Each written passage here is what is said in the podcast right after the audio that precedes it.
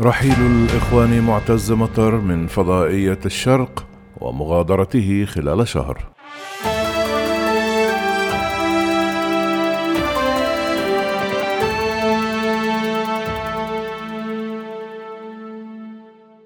أعلن المذيع الإخواني معتز مطر الهارب لتركيا رحيله عن فضائية الشرق التي تبث من إسطنبول بتركيا. وقال في فيديو بثه على صفحته على مواقع التواصل مساء الجمعة أنه رحل وفريقه رسميا من الفضائية مضيفا بعد سبعة سنوات نحمل عصانا ونرحل. وقال تحياتي لكل زملائي جميعا وسأفتقدهم رحلت وفريق برنامجي من قناة الشرق ماذا بعد؟ ولم يعلن المذيع الإخواني وجهته الإعلامية القادمة وهل سيبقى في تركيا أم لا؟ فيما كشفت مصادر أن إدارة القناة رفضت استمرار برنامج المذيع الإخواني بنفس سياسته القديمة التي تنتقد السلطات المصرية التزاما بتعليمات السلطات التركية.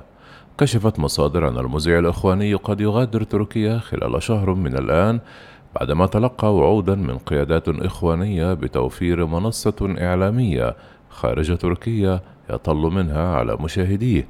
وكانت السلطات التركية قد طلبت تقييد فضائيات الإخوان التي تبث من إسطنبول ومنع انتقادها لمصر على خلفية التودد للقاهرة ومحاولة التقرب منها.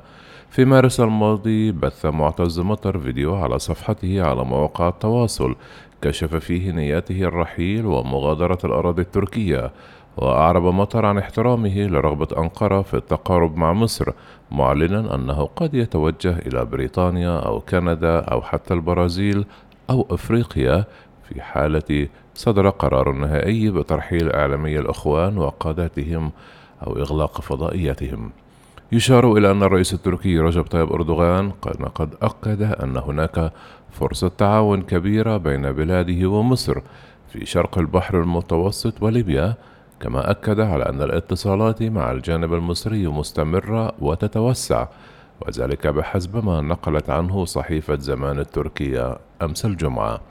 ومنذ أسبوعين اعتبر وزير الخارجية المصري سامح شكري أن هناك بوادر لرغبة تركيا في تغيير مسارها تجاه مصر خاصة في المجال الأمني وذلك بعد الاجتماعات التي عقدت على مدى يومين في القاهرة.